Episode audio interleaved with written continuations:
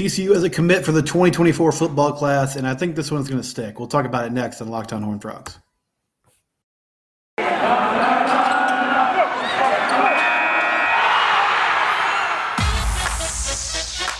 You are Locked On Horned Frogs, your daily podcast on the T C U Horned Frogs, part of the Locked On Podcast Network, your team every day.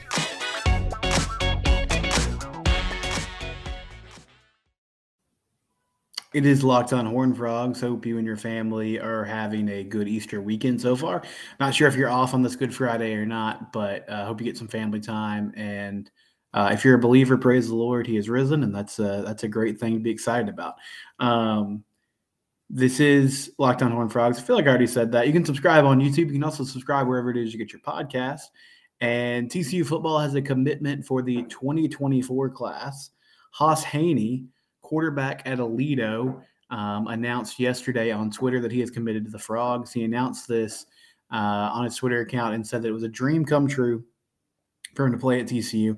Hejny is the son of two former T C U athletes. His dad played football. His uh, mom was a track and field uh, runner at T C U as well. And Hauss has great athleticism. Um, he's currently a three-star recruit according to two forty-seven Sports. He stands at five eleven, one hundred eighty-five pounds.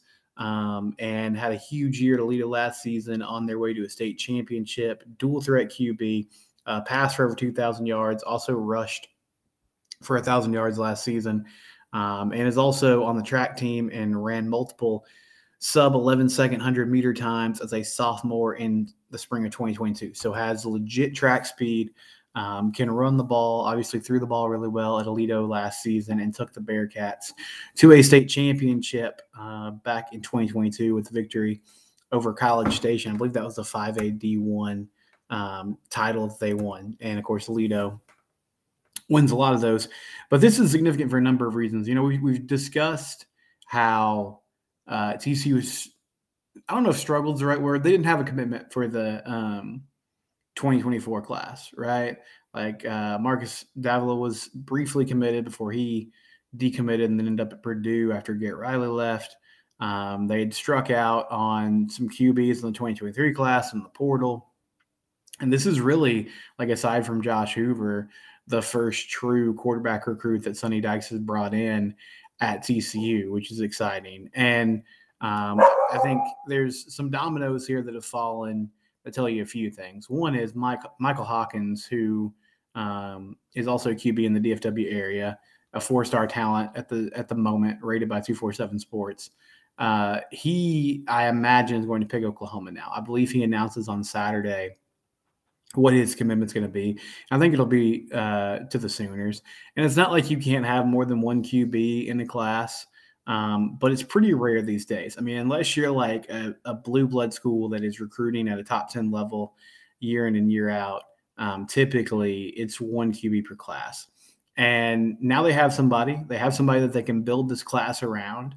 And as they start targeting, you know, some other big time targets, um, specifically in the state of Texas, uh, like Brian Wesco, wide receiver from Midlothian, who is a five-star player, like Colin Simmons, the defensive lineman from Duncanville, who everybody in the country wants, and is also a five-star player.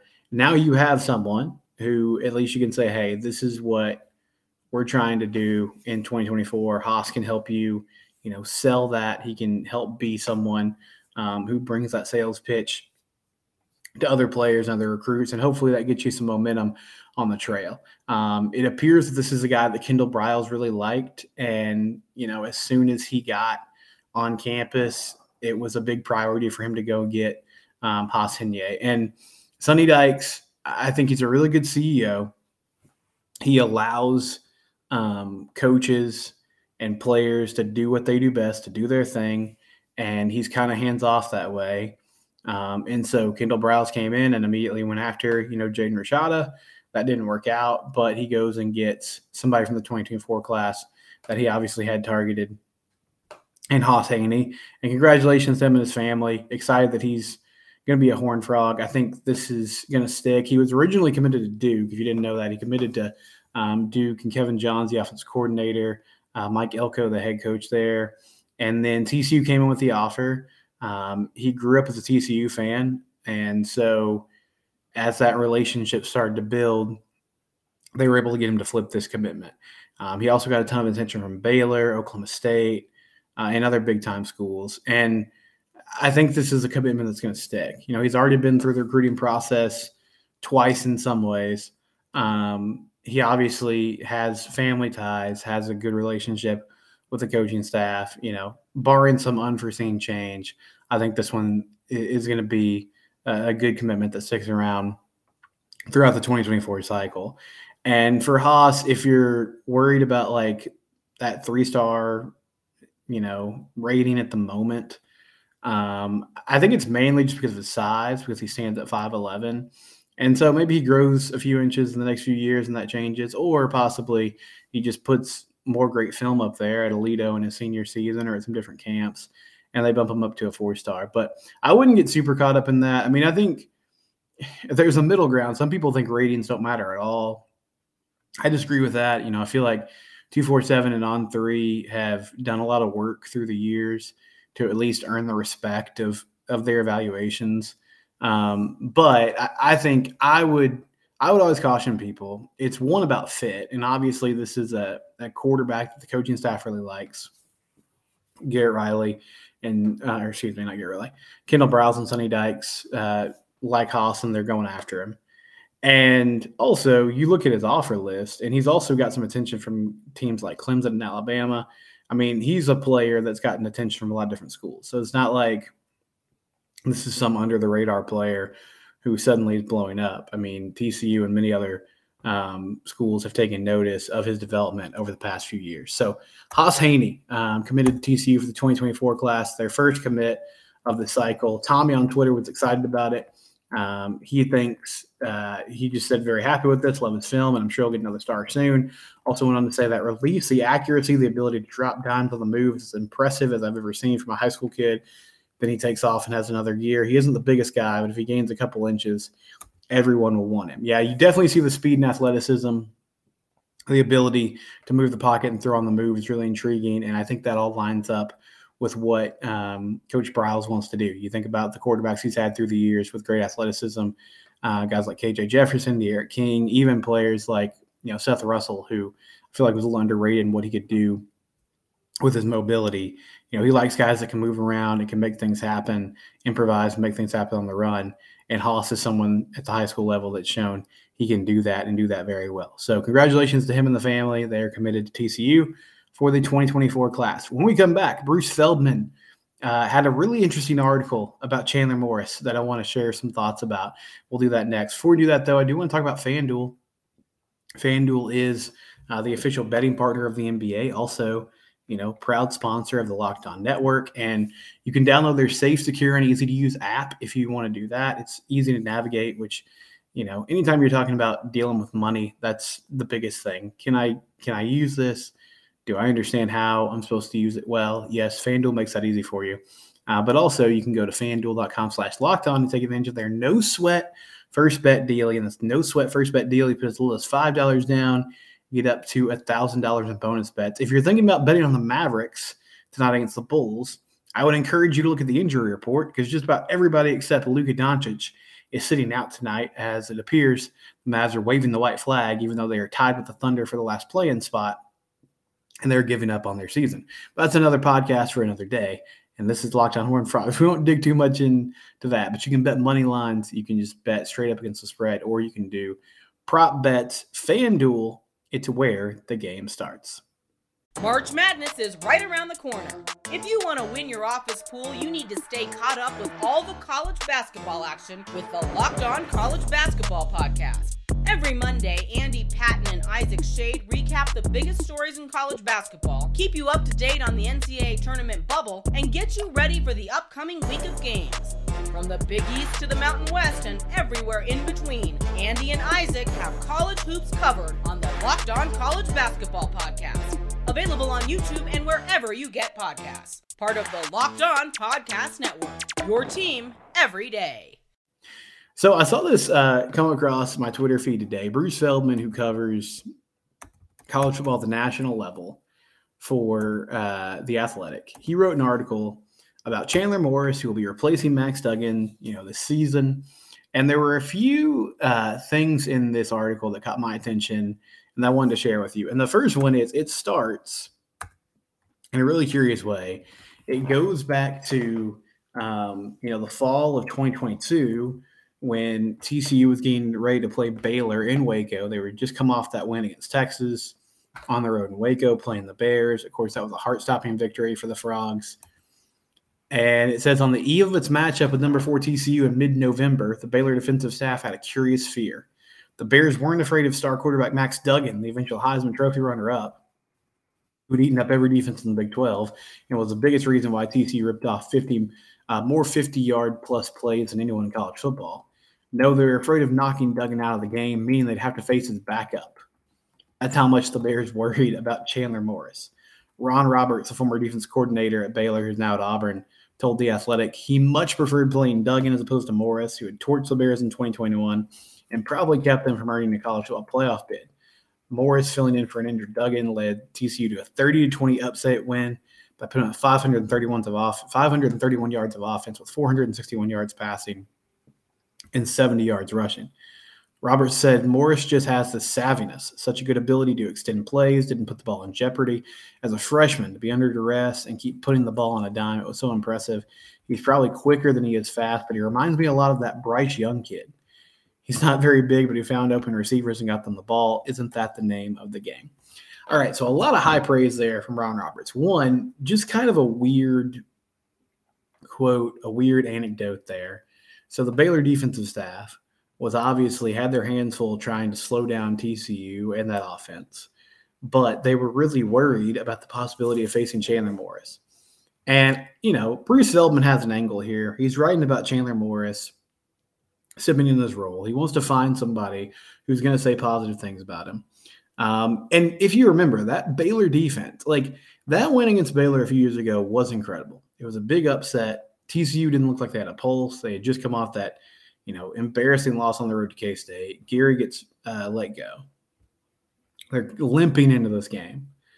And nobody thought they had a shot to win. Baylor's defense was really good that year. I mean, that was the team that went on to win the Sugar Bowl. They won the Big twelve. They slowed down Oklahoma State's offense. They slowed down Ole Miss's offense. Matt Corral got hurt in that game. But still, they slowed down a lot of really explosive offenses that season, and Chandler Morris tore them up, as Ron Roberts said. I mean, he threw for over five hundred yards. Um, had seventy yards rushing, excuse me, four hundred sixty-one yards passing, seventy yards rushing. So over five hundred yards total offense.